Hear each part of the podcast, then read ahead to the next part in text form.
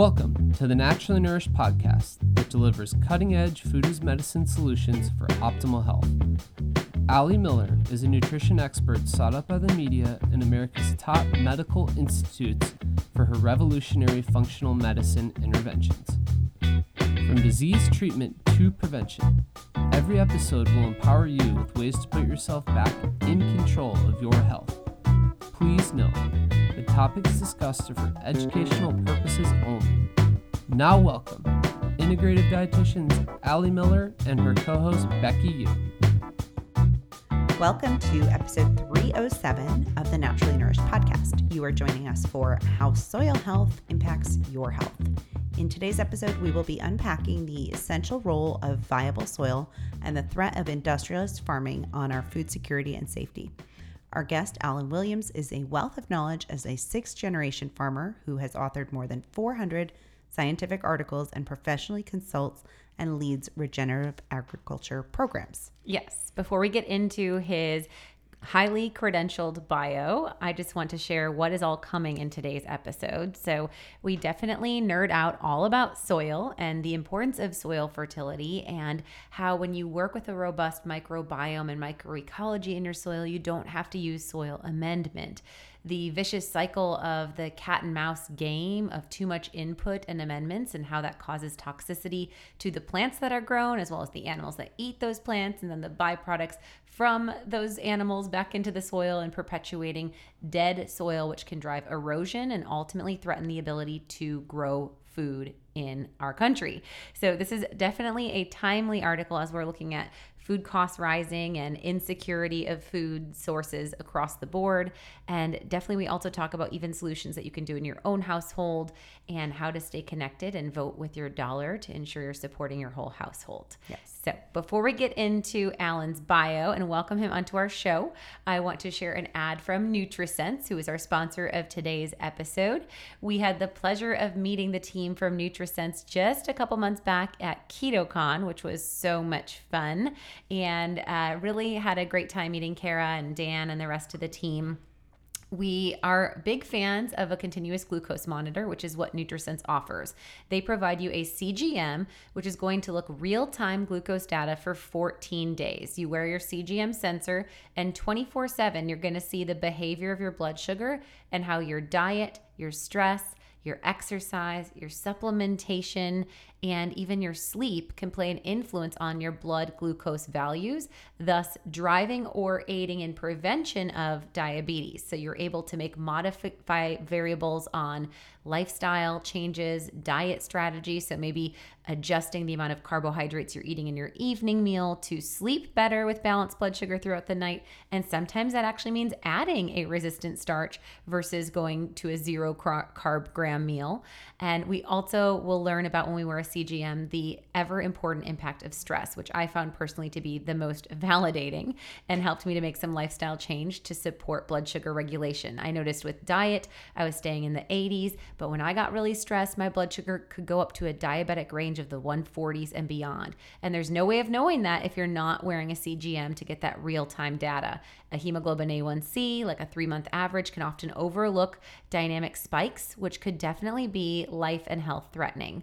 So, a high recommendation of really valuable data you can get when you partner up with getting a meter from NutriSense. As a podcast sponsor and partner of ours, they allow you to do a one time purchase versus subscription model. So, you go on over to nutrisense.io slash Ali Miller RD. And when you use that link, scroll all the way down down. You'll see my face on that page. Scroll all the way down and it'll say for podcast listeners, you can get the meter for 175 for a one-time use. You can also, if you know that you're going to want to nerd out and use a CGM multiple times, use the code ALIRD and you can use the code ALIRD under any page and this is within a subscription, but you are going to save $30 off that first monthly subscription purchase. So you can use ALIRD to save that $30 off your subscription or go to nutrisense.io slash Ali Miller RD and scroll down to the bottom for that one time opportunity of use. All right, let's read Allen's bio and then we'll bring him on the podcast. Allen Williams is a sixth generation family farmer and founding partner of Understanding Ag, the Soil Health Academy, and Regenified. He has consulted with more than 4,000 farmers and ranchers in the US, Canada, Mexico, and 30 plus other countries on individual operations ranging from a few acres to over 2 million acres. He is a recovering academic, having served 15 years on the faculty at Louisiana Tech University and Mississippi State University. He holds a BS and MS in animal science from Clemson University and a PhD in genetics and physiology from LSU. He has authored more than 400 scientific and popular press articles, is an invited speaker at regional, national, and international conferences and symposia. Allen and his colleagues specialize in whole farm and ranch planning based on the concept of regenerative agriculture. They've worked in all 50 U.S. states and a total of 34 countries. In the U.S., they are currently working across 32 million acres in regenerative transition. He has been featured on the Carbon Nation film series, Carbon Cowboys, on the Dr. Oz show, ABC Food Forecast News, and in a Regenerative Secret, the Farmer's Footprint film series, and the Sacred Cow film series. Hey, Allen, welcome to the Naturally Nourished podcast. Hello. Good to we be are, here. Yeah, we're excited to have you on. We have touched on the concept of regenerative agriculture. We had our friends out here from Fredericksburg, Katie and um, Taylor, Taylor yep. from Roam Ranch, talk about their buffalo use of land. So our, our, our audience should be somewhat familiar, and we've had, we've uh, had Joel, Joel Salatin yeah. on. Uh, but I would love to hear from you, really just kind of jumping off the bat, why soil health matters, and and maybe touching on concerns and what's happening with soil erosion. Oh, you bet. Boy, that is a, a uh, going for it. very pertinent topic in today's world. But uh, I'll, I'll start with this soil health matters because it impacts everything and everybody. That, that's, that's really the bottom line. You know, all life starts from the foundation of soil, the health of all that life starts from the foundation of the soil. And the health of our climate, yeah. quite frankly, starts from the health of the soil. So uh, let's talk about why soil is becoming depleted and, and why we're even thinking about it. You know, I think most people think of it as an anchor, it holds vegetation in place. why does soil matter? Yeah, you know that that is the problem. So so we'll first talk briefly about the problem and and that is that over the last several decades, we have become so heavily reliant on a very specific type of agriculture that, frankly, it's only been the last several decades that we have done agriculture this way. You know, um, but it, it's an agriculture that's, that is reliant on highly specialized monoculture production systems. It is an agriculture that is highly reliant on a lot of inputs. And of mm-hmm. course, we know that those inputs rely and are dependent on synthetic fertilizers and on many different types of chemicals, chemicals that we call pesticides that comprise are comprised of herbicides, fungicides, and insecticides. So that that is where agriculture has morphed. And we also have the largest, most uh, highly technological equipment that we've ever had before. We can actually destroy more ground a lot quicker than we ever could before. And and we have become so in in embraced, so to speak, in this feed the world mantra that we are trying to feed the world through any means, not understanding that there are serious unintended consequences as a result of that. And, and so, because of this last several decades of highly specialized, monoculture oriented, chemically dependent agriculture, we have seen significant and severe depletion of our soils through both water erosion, wind erosion, we have seriously harmed our soil biological health, the microbes of the soil, and we have harmed the ability of that soil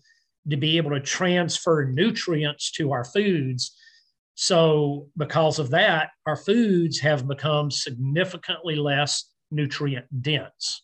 Mm-hmm. Yes. And that's a major issue as dietitians that we see all the time, you know, screening our clients for mineral deficiency. And we now see magnesium deficiency as one of the number one deficiencies in our population. Um, let's talk a little bit more about the, the erosion issue and food security. And like, if we keep going this way, I've heard estimations that we have 60 years left. I've heard 10 years left at the rate we're going what what are we looking at in terms of how this is going to impact food security down the line and and if we keep going this trajectory how bad's it going to get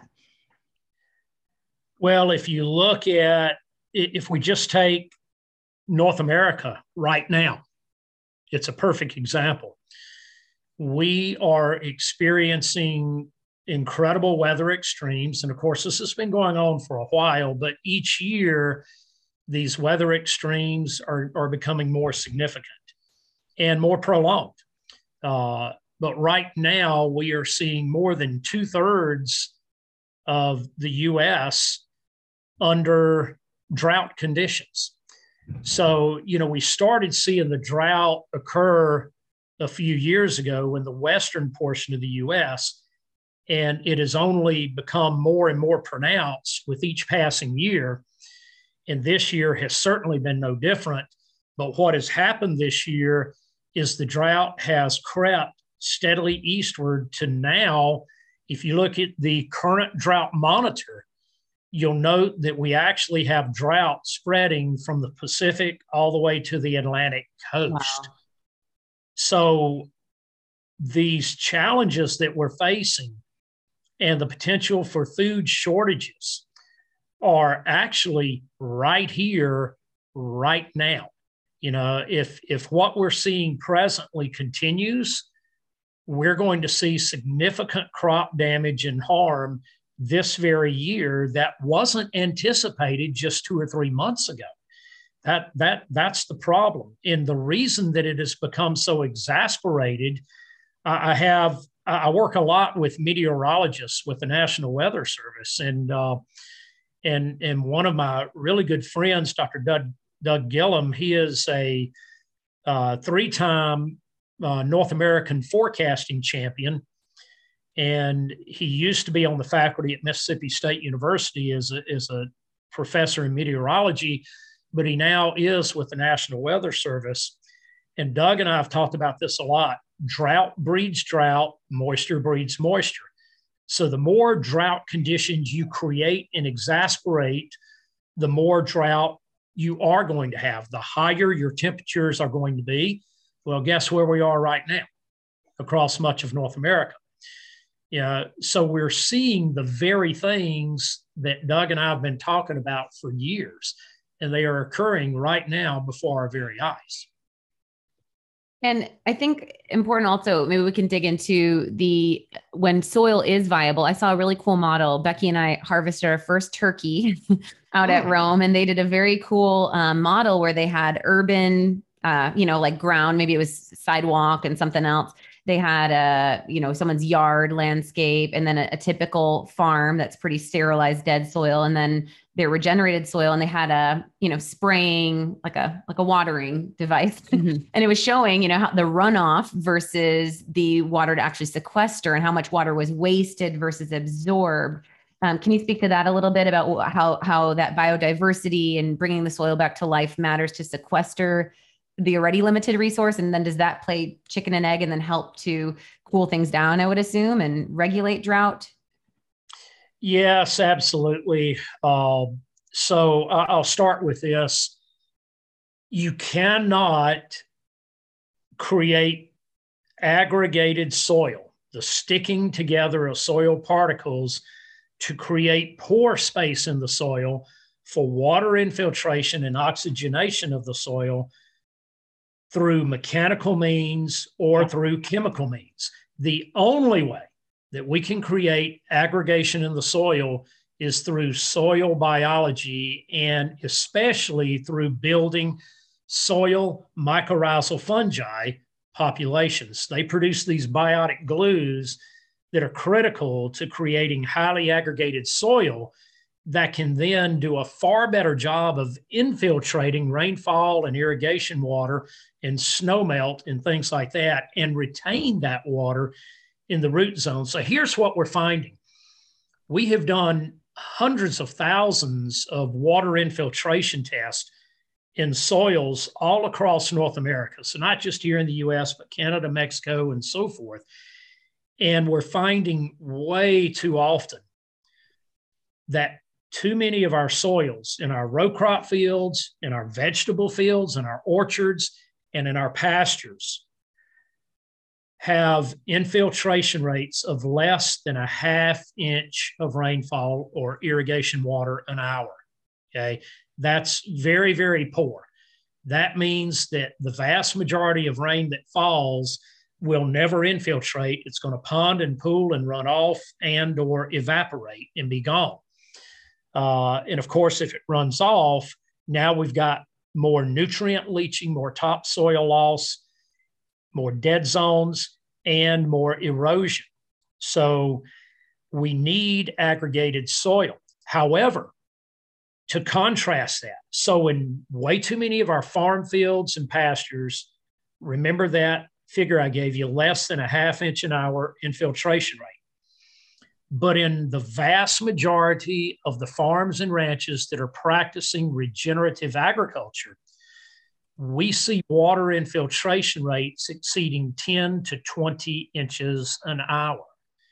So it's an absolute incredible contrast between the capacity of the two soils to be able to infiltrate water a huge, huge difference. And meaning that even if we got that soaking rain that we're praying for, like mm-hmm. here in mm-hmm. Texas, for example, you know, those those farms that only have the half inch capacity aren't going to absorb it into mm-hmm. the soil and be able to utilize it. Mm. So so let's put this on pretty simple terms. To your point, that means that the vast majority of these farms and ranches, and like the ones you speak of in Texas, whenever they get an inch of rain, they only infiltrated two tenths to three tenths wow. of that inch. So they did not get an inch. So we we often say as we talk to farmers and ranchers that an inch is not an inch. It doesn't matter what falls from the sky. What matters is what you actually infiltrate and retain. That's wild. Yeah, most definitely. Let's let's cover a little bit before we're going to get into the good things and what you can do. but I want to talk about you mentioned, you know, mechanical. I'm assuming you're talking about tilling and such. I want to talk about a little bit of like what you see as the most disastrous interventions. Um, so we mentioned herbicides, fungicides, insecticides. Uh, maybe have they been being used in increasing amounts decade by decade as well? Or there's always new developing products or we're creating this chicken and egg where when you amend you need to then add more amendment more amendment? And then and then kind of what are those mechanical processes that are really creating disruption as well? So i'll start by saying it's all of the above okay? Uh, and we have a rule that we teach that is called the rule of compounding which means there never are any singular effects. Everything yeah. we do and every decision we make creates compounding, cascading effects. And those effects are never negative, or, or excuse me, they're never neutral. They're either positive or negative. Okay. So, what is happening here is we have been creating a lot of negative compounding and cascading effects. So, yes, tillage can be highly destructive. There is no doubt about it. We see it over and over again. By the way, the 1930s Dust Bowl was created mm-hmm. by tillage. Oh, okay. Okay. Yeah, the massive dust storms that we're seeing today. Remember, we didn't have the chemicals then, right? right. Wow. The massive dust storms that we're seeing today since 2011 are created by tillage. Okay, bare ground, bare soil. Uh, so tillage is very, very destructive. It's highly disruptive of our soil biology. It completely destroys and breaks up our mycorrhizal fungi in the soil. It destroys the soil aggregate. So the soil then collapses on itself and crusts over top, and it makes it a lot harder to infiltrate and retain water. Uh, but make no mistake, the use of all of our chemicals, the herbicides, insecticides, fungicides, has increased dramatically in the last four decades. It hasn't decreased at all, mm-hmm. in spite of the fact that we keep touting all of these technical and scientific advancements like genetically modified seed for plants that supposedly were modified so we would use less of these things mm-hmm. right and you know we're, we're seeing so we're seeing more and more herbicides applied we're seeing more fungicides applied than ever before. And glyphosate was originally used, you know, just as an original burn down to get rid of weeds before planting. Now it's used throughout the entire growing season in hmm. way too many fields. And it's even used as a desiccant close to harvest to dry crops down oh, to wow. make them easier to harvest and store. So so, what we have done is we have found more frequent and newer uses of all of these chemicals. Wow. And that's, I love that, that comp, rule of compounding. It's very similar with our approach with functional medicine. You know, when you look at symptom management and you're not working with the root cause, we will often see undesirable effects. And when you go from that root cause, we know that then you can get that symbiosis or that synergy of beneficial outcomes. Um, before we get into regenerative agriculture, which I know will do all of that, right? It's going to enhance the nutrient density, it's going to enhance soil viability and water absorption, all of those things. Um, I want to touch a little bit on with ranchers. Um, some of the amendments, and I, I, know you know prophylactic use of antibiotics for one.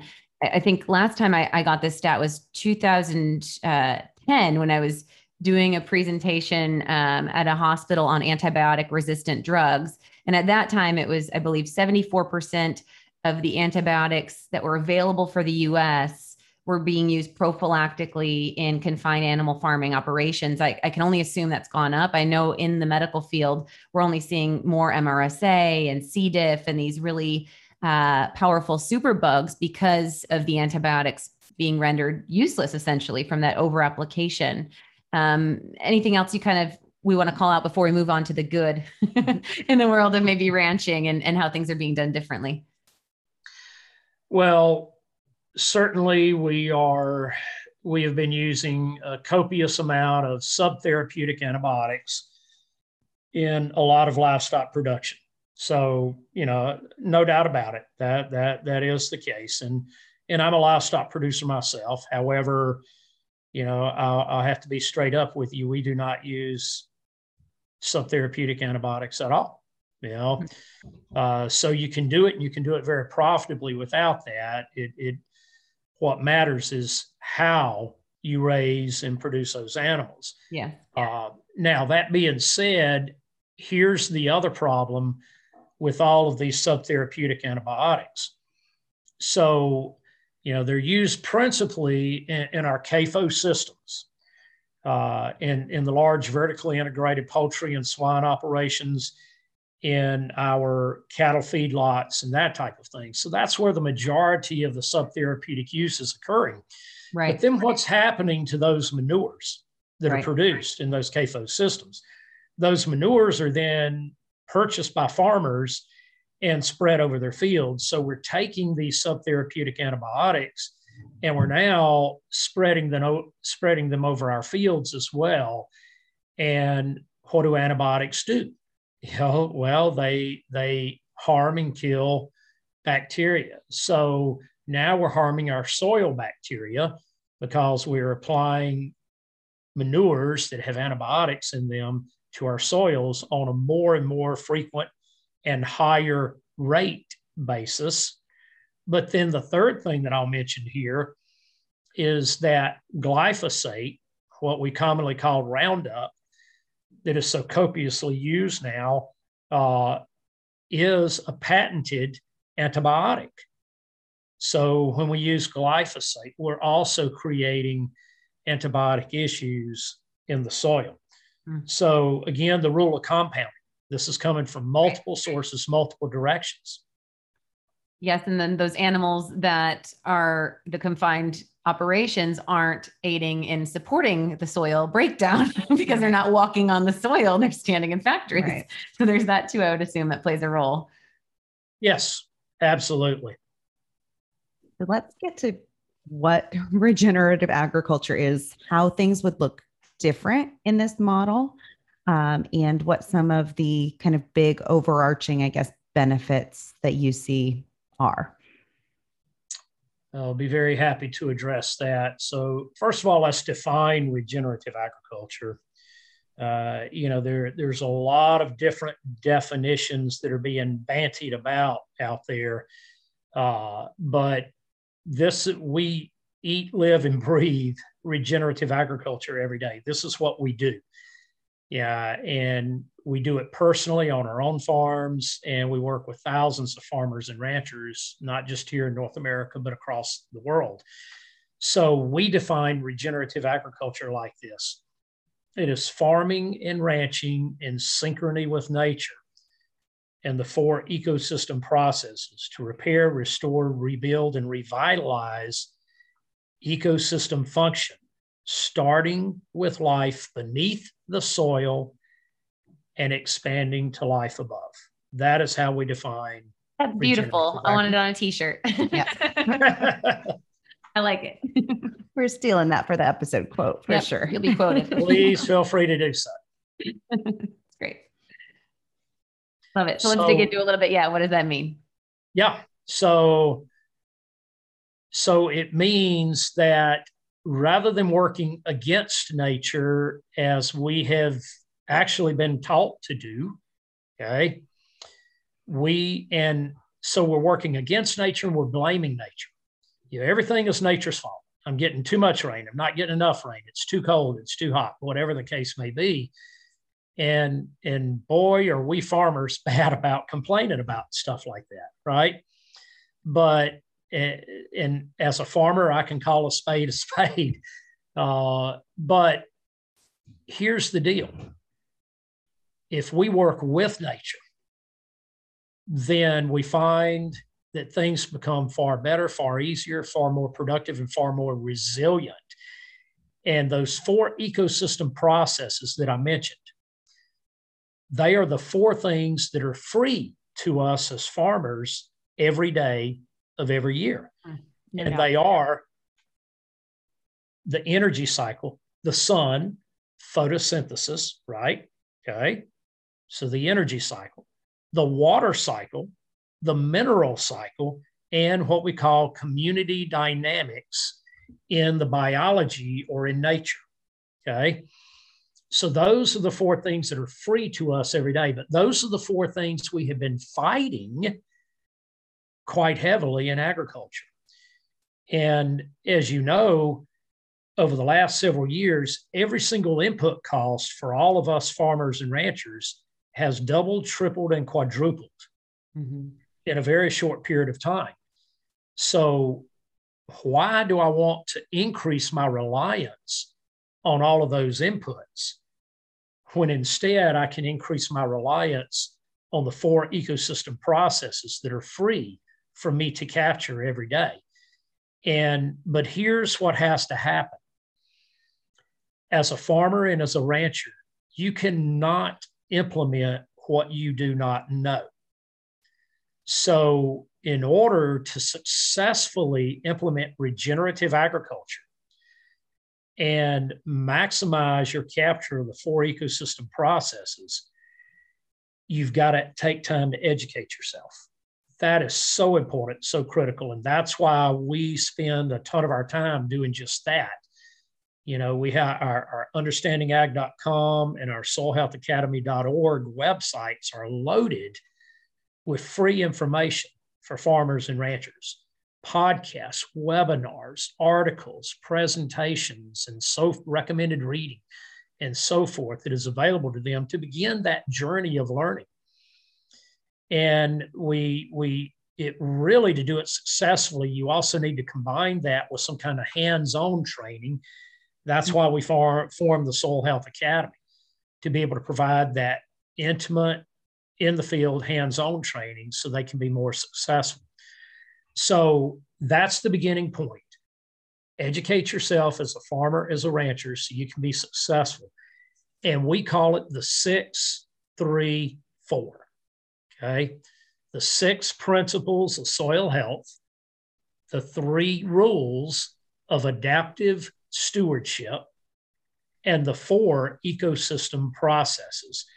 So we implement the six principles and the three rules within context of every individual farm. And that's key here the context. Sure. Optimize the four ecosystem processes. Okay, so we got the four ecosystems. What are the six? What are the six and what are the three? Yep. So the six principles of soil health, and I'll name them very quickly. Number one is context. Context. That's where we often fail.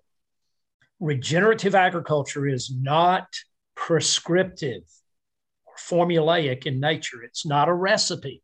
Okay. We have tried to turn agriculture into a recipe like you would use in your kitchen cooking your food. Sure. It doesn't work out in nature and out in biology. I can control the environment in my kitchen, but I can't control a darn thing out on my farm with nature. Sure. You know, so so when we try to implement recipes or prescriptions, we almost always find ourselves getting into trouble over time. So regenerative agriculture must be non-prescriptive. It must be what we call adaptive at all times. So therefore, that first principle of context is so very important. You got to first identify your context of your farm or your ranch before you can properly implement the other principles. So context is the first one. The second one is minimize disturbance to the soil. And that means minimize tillage, minimize chemical applications, minimize applied manures, and so forth. So, minimize disturbance. The third one is keep your soil covered year round. We call it keeping armor on the soil. So, keep something living okay. or even plant residue covering your soil. Do you realize that for the vast majority of our row crop farms in North America, they only have a living plant growing in that soil one third of the year. The other two thirds of the year, that soil is bare, it is exposed to the elements. So, that third principle of keeping the soil covered or armored is crucial. The fourth one is keep living roots in the ground year round. So when you harvest a cash crop, plant cover crops mm-hmm. so that you have living roots and plants growing in between the cash crops. Love it. Okay. The fifth one is diversity. And this means diversity of everything diversity in the crop rotations, diversity in our cover crop mixes, diversity in insects and bird species and microbes in the soil. Encourage and facilitate diversity. And the final one, the sixth principle, is integrate livestock whenever possible. Livestock properly grazed through what we call adaptive grazing are an incredibly powerful tool and catalyst to building soil health much more rapidly than we could ever do without them. So, those are the six principles. The three rules of adaptive stewardship are the rule of compounding, which we talked about earlier, uh-huh. the rule of diversity. So now you hear diversity again. That's how important it is. It's repeated in the rules mm-hmm. as well as the principles. And then finally, what we call the rule of disruption. And what that means is, again, as I said earlier, we cannot be prescriptive or formulaic. We've got to be adaptive and to do that, we need to be able to introduce what we call planned purposeful disruptions in our agricultural systems to be able to keep things growing and responding. And let me give you an analogy to that that I think everyone in your audience can understand. if you take an elite athlete, how does that athlete continue to perform at ever higher levels? Do they do the same exercise routine at the same duration and intensity, day in and day out, year in and year out? Nope. If they did that, they would hit a plateau and then they would start digressing. So every athlete, if they want to continue to improve, knows that they have to introduce planned, purposeful disruptions into their exercise routine that continue to challenge their bodies and their minds to continue to grow in whatever their sport is. Likewise with nature, we're biology, nature is comprised of biology. All biology responds similarly. It needs planned, purposeful disruptions to challenge it, these acute, not chronic, but acute challenges that cause everything in nature to respond with resilience and to grow. I love it, Allen. That's what we we talk a lot about this process of hormesis, right? This right. stimulus or this stressor that in the human body, at least as an analogy, makes the body make more antioxidant or makes the body create more of an anti-inflammatory effect, like taking a cold plunge, for instance, and things like that. Um, so I'm kind of liking that to to what you're explaining there. I have so many little questions now that have popped into my brain. so I'm trying to to organize them. This is really thorough and wonderful. Um, I want to just let's dissect just in a, one aspect in a deeper way, just the fertility of the soil. So, you know, we think of instead of conventional fertilizer application. Um, I read back in a decade ago or so, you know, this dumbing down of fertilizers being the NPK, nitrogen, phosphorus, potassium, I believe, was kind of what was assumed only to be needed in the soil. Um, let's talk about specifically how one would more um, strategically or whole, wholesomely fertilize in a regenerative approach and how many different nutrients can be included in more of a holistic approach or a regenerative approach. Absolutely. So, yes, our soils are comprised of far, far more than just N, P, and K, nitrogen, phosphorus, and potassium. Uh, but you're absolutely correct. We have somehow dumbed it down so much that we think NPK applications are the be all end all, and we're producing great crops that are nutrient dense and healthy and wholesome for us. Just simply not true. Mm-hmm. Uh, there are not dozens, not hundreds, but thousands of nutrients in the soil. Yeah. Both nutrients and phytonutrients. And to dumb it all the way down to a mere handful is doing a disservice to our soils, to our plants, to our environment, and to us. Um, you know, so what we have found is this the vast majority of our soils are not truly mineral deficient, nutrient deficient. Okay. We have we perform tests called the TND that stands for total nutrient digestion. It's a complete extraction of the soil. The vast majority of soil tests are a partial extraction, and they detect less than 10% of the nutrients in the soil and only the nutrients that are immediately plant available. That's it. Hmm. Okay. So when we look at a standard soil test, it's very misleading in that regard. Now, it's purposeful in that it's designed to tell us what is immediately plant available, but it is wholly ignoring the bounty of other nutrients that are there. The T and D test exposes that. We have done, again, hundreds of thousands of these all over North America, and we have yet to find a soil that is truly deficient in any element, any mineral. So, what's the deal? The deal is this those elements, those nutrients are bound in the soil. They're not available for plant uptake, and they're bound because we have so damaged the soil biology.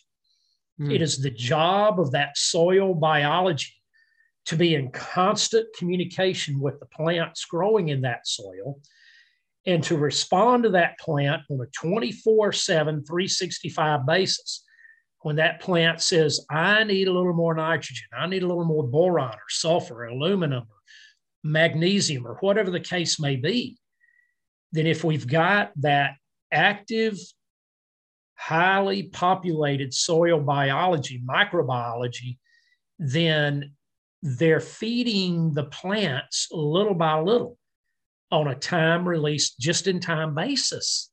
Okay. We have completely interrupted that. We have created a negative feedback system. So here's what happens, and y'all understand the physiology of the body. So think of the soil microbes and the soil in the plant as one intact functioning organism. And physiology works in that organism just like it works in our bodies. So you can have positive feedback and negative feedback with our hormones, right? With our endocrine system. So you do in the microbe soil plant organism. So if we're applying a lot of over the top synthetic fertilizers or even way too many CAFO composted manures, we are producing a negative feedback system that is telling that plant, I don't have to communicate with the microbes in the soil to tell them to go capture nutrients for me because I've, I've got it being applied to me. So the plants get lazy. They quit producing exudates to feed to the microbes, and the microbes get lazy and they quit capturing nutrients to feed to the plants. And that is the very situation that we find ourselves trapped in. Again, it's it wasn't intended, it's one of those unintended consequences, but it is very real. So the bottom line is this. We have if we implement principles and practices that restore soil biology, we can completely do away with over the top applied fertilizers. We haven't used any fertilizer ourselves for more than a dozen years. My good partner and friend Gabe Brown has not used any fertility whatsoever since 2007. And we are producing more and more crops and forages than we ever have before without any applied fertilizers.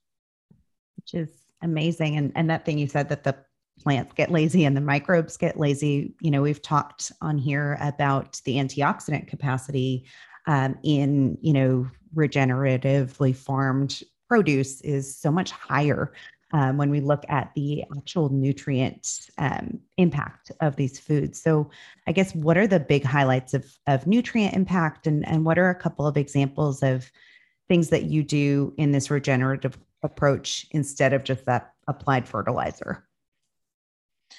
Yep. So, uh, again, this is where diversity of plant species becomes critical, along with the proper livestock integration. Uh, when you combine those two together, they are in, an incredibly powerful tool to rebuild soil, to restore soil microbiology and build their populations to an extent that they can be highly functional. So, you know, diversity in plants creates greater diversity in soil microbial species because now you have a far greater array of root plant root exudates being produced and spewed into the soil to feed those microbes and attract them. And as we increase plant species diversity, we also attract more beneficial insects and pollinators and birds. So we see an incredible array of other life attracted to this diversity, not just our livestock. But when we combine livestock with that plant species diversity, we get an, an entire host of positive compounding and cascading effects occurring. So the livestock, in their action of moving across the fields and foraging or eating from these plants, they stimulate these plants to go hyperactive in terms of photosynthesis. Okay. And those plants are creating and spewing into the soil a far higher array and quantity of root exudates to feed an ever growing population of mm-hmm. soil microbes. That in turn is increasing the soil aggregate, increasing water infiltration, water retention, the aerobic capacity of the soil. And that in turn is allowing these plants to be able to take up a far greater array of nutrients and phytonutrients from the soil due to the higher level of activity of the microbes. Our animals eat those more phytonutrient rich plants and their meat and milk and eggs and so forth yes. are much higher in phytonutrient richness. So we just see again this incredible positive compounding cascading effect when we combine plant species diversity with animal impact. Now, the animals are also doing a couple of other things that are very important. The manure and the urine that is dropping out of the rear end of those animals contains the same microbiome as exists in the soil from the plants they just eat, you know, consumed, right? So they're dumping back out the same microbiome and continuing to replicate it in the soil. They are stimulating the latent seed bank through their hoof action to increase germination of more species of plants, hence greater biodiversity of plants they are shedding billions of microbes in their saliva from their hair coat and in their manure and urine. So they are contributing overall to the microbial population in the soil. And of course, their manure and urine is new fertility that is immediately available for plant uptake.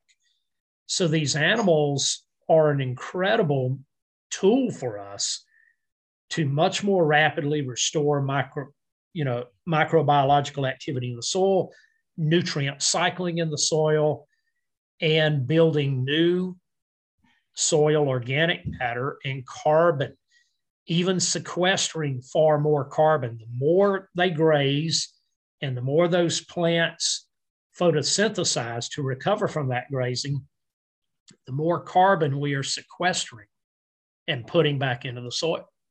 That was our next question. You so. got it. yeah, when you said number six, I was like, I, I had a I wanted to debunk the methane carbon yes. production from ruminants and how they can sequester. Um, anything deeper you can unpack there? I don't know if there's any stats you're aware of or just kind of what's shifted because I think that that's I saw your contribution to carbon cowboys, and I think that that's unfortunately another time right now in media, in culture, in public policy in billions of dollars of, of investments that are off-sited. We're talking about these, you know, vegetable based uh, impossible burgers. We've done all of the episodes on don't eat chemical shit storms, eat real food.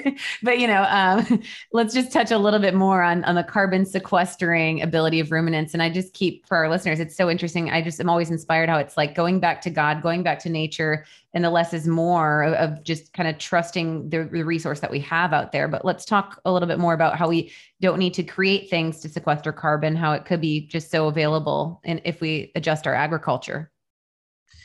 Yeah, absolutely. So first and foremost, I want to I want to make sure that the myth of carbon is cleared up right away in that you know we have way too many people that believe now that what we need to do with carbon is just simply suck it out of the air and sock it away under the ground permanently never to be heard from again if if we could do that and let's let's pray we can never achieve that because if we do life will cease to exist yeah. on this earth um, carbon is was and always was meant to be cycled mm-hmm. cycled mm-hmm. it must be cycled it is it is the core of all life we are made up of carbon as y'all well know you know every every living creature is made up of carbon so we require carbon daily in our diets um, so it's meant to be cycled. Now, that being said, yes, that means to cycle it, we've got to continuously sequester it, bring it back into the soil, mm-hmm. right? Mm-hmm. So, how do we do that? How do we do that effectively and efficiently? Well, proper grazing, the mimicking nature, eco mimicry, biomimicry. The way we graze, we call it adaptive grazing, because what we are doing is we are adapting to ever changing conditions of nature, just like occurred with the wild ruminants. So we once had, you know, tens of millions to hundreds of millions of wild ruminants that roamed the North American continent and many other continents. Um, and, you know, the way that they grazed created the tremendous fertility and carbon stocks that the early settlers, your European settlers in North America found and discovered. It was because of those wild grazing ruminants and those very diverse prairies and grasslands that existed. So we're recreating that through regenerative agriculture. We're using our livestock to emulate the way that the wild ruminants once grazed and moved across this landscape and grazing it the same way that they did. And here's what we have found we have documented being able to sequester as much as 7.4 tons per acre of carbon annually using adaptive grazing. Uh, now, you compare that to anything else, uh, pine forests that are so prevalent in the southeastern US where I live are going to do good over the life of that pine forest to sequester an average of 1 to 1.4 tons per acre per year. Wow. And yet we can do far, far better than that with grazing. Uh, our, our, the truth is, with proper grazing, our forests cannot compete. They are pretty decent carbon sinks, but they don't even compare to the carbon sink of a well managed and grazed grassland. Amazing. And just reiterates i think the the need for you know livestock as as part of this model. And yes Ali and i will be shouting it from the mountaintops. And and then you know it's not only more uh, it's better for the soil, but it's also better for the body. And we've right. covered that. I think both as recovering vegans. Yes, that's exactly. part of our aha. yes. Oh, yeah. these guys, these guys play a role. They're really important, and yep. we can do this in yep. a way that makes sense. Yep, and is delicious too. exactly. Um, in your bio, you um, claimed the title "Recovering Academic." so I want to hear um, what it means to be a recovering academic and, and the transition for from academia back to agriculture. Um, because I think, you know, a lot of us right now are feeling the importance of more doing, more hands on, more getting your hands in the soil versus like learning, studying, reading the books. And I know there's some of both um, yes. in what you do, but but let's talk about that. Absolutely. So, yes, I had a 15 year academic career. Um, and, you know, it, it, at the end of those 15 years, I was a full professor, tenured, of course, you know, so, uh, you know, in academia, you know what tenure means. They can't get rid of you unless you do something exceedingly stupid. Uh, so I had it made in that world you know, I was very good at what I did. I won teaching awards, I won research awards. Uh, you know, I brought in, you know, a, a, good amount of grant dollars. I had, you know, quite a few peer reviewed articles published. Uh, so, in the trappings of that world, you know, I, I lived up to the expectations. Um, and honestly, when I started that academic career, I thought I would retire doing that. But as I got more and more into that, I started discovering that first and foremost, the academic freedom that I was taught by my major professor in graduate school really didn't exist. Hmm. And you did the research that you could get grant funding for, you know, dollars for. That's what you did. Right. Yeah. And uh, and that's the reality of it because to achieve tenure and promotion, it is heavily, heavily reliant on grant monies that you bring in and peer reviewed articles you push out. Those are the two major requirements for tenure and promotion. So you do whatever you can get grant monies for. It doesn't matter whether it's really relevant to the people that I called our stakeholders or not, you know, the farmers and ranchers and the consumer. Mm-hmm. Uh, so, what I found us doing more and more as researchers and academicians was what I now refer to as putting a band aid on a gushing wound. Mm. We were always looking at and developing ways to treat the symptoms and never the root cause. And after 15 years in, and coming to the full realization of that, and that I could not change that within the formal university setting, it was so heavily entrenched that I had two choices. I either had to ignore what I had learned and keep doing what I was doing until I could retire, or I had to get out. And, you know, when you've got that guaranteed paycheck, all the benefits you could ever want, and you're fully tenured, that's an incredibly hard decision to make uh, because you're giving all your security up, all of it. And, but I made the decision. Now, it's not that I wasn't terrified. Okay, I was. Uh, but I made the decision and I resigned and I went back into farming and ranching full time, regenerate, but doing it regeneratively. But I still had a lot to learn about that. So, and I learned a lot of that by trial and error, I assure you. Um, and I also started doing a lot of consulting. And I learned a ton through the consulting as well.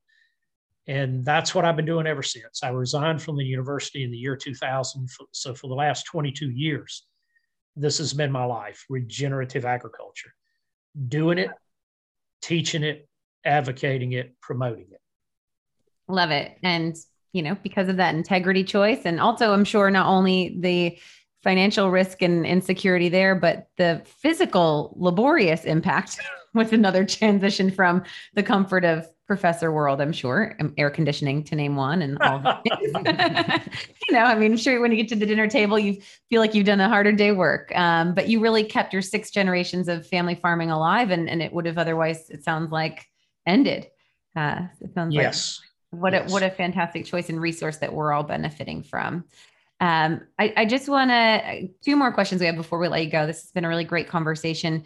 Uh, one, which one do we want to go on? The more controversial one first? Yeah. Oh, go controversial. Okay. Okay. And then we'll talk about some applications in the household. Cause sure. when you were naming your six principles, I was like, okay, we put pine needles down. That's our cover, I think. And so we'll, we'll do a little bit of that. But let's talk first about our biggest concerns to food security. So, you know, we talked about dead soil and, and the importance of maintaining that diverse, robust microecology as, as a real big emphasis, of course, to all life and quality of life.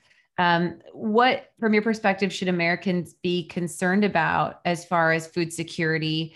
Um, I, have been reading things on. Obviously, there's been tons of food shortages and a lot of fluke incidents going on, and then then there's the purchase of rural land by tech investors. I know Bill Gates, I believe, just surpassed highest landowner farm land. We're seeing that we're outsourcing farmland to China and other countries.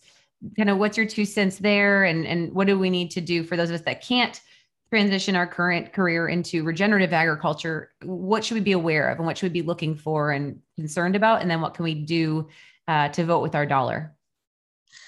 Yeah. So there are two major, major threats to food security and safety. Uh, one is as simple as bare soil that we talked about earlier. It, it is a far more serious threat than the vast majority of consumers realize and understand. Uh, so I want them to hear that. I want them to know that bare soil produces nothing good uh, ever. So we need to end this deal of bare soil in farming. Uh, that's one. Okay. Uh, and using the six, principles and the three rules is the way we overcome that. Okay. But the second is this it is the significant consolidation and aggreg- aggregation of our food industry, where the vast majority of our food production and processing and distribution is in the hands of a very mere handful of giant global companies. Yes. And there, there's a multiplicity of reasons that that is a significant challenge. We, we first experienced it doing during COVID, right? You know, uh, it doesn't matter how much food you can produce and how big your processing plant is. If your processing plant can't operate and you can't get that food out and distributed to grocery stores and restaurants and to people's homes, it doesn't matter. It doesn't, it doesn't work. So we're we're at far greater risk when we have this highly concentrated, highly monopolized food industry. Uh, you know that that is one of the risks that we face and that we take with that type of industry.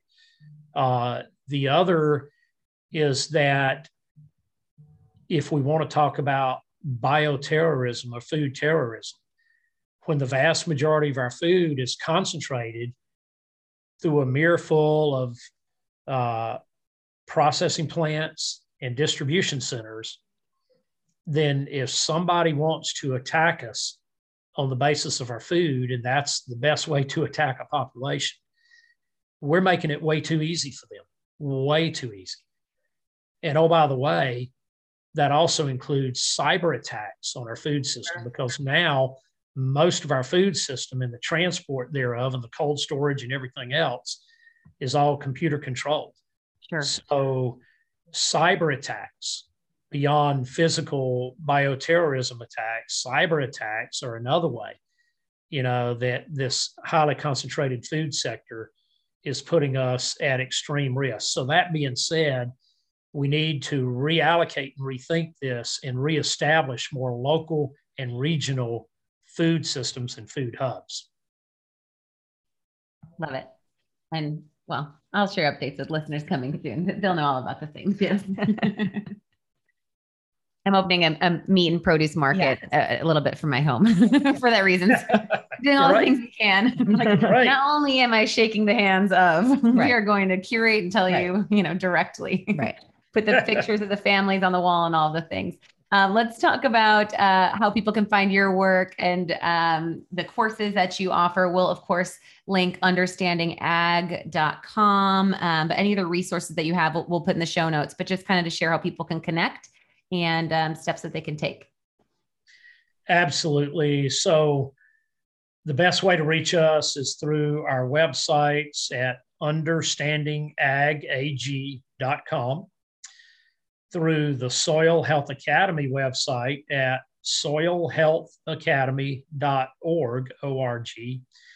And we also have a regenerative verification company called Regenified, and they can locate that information on our website at regenified.com.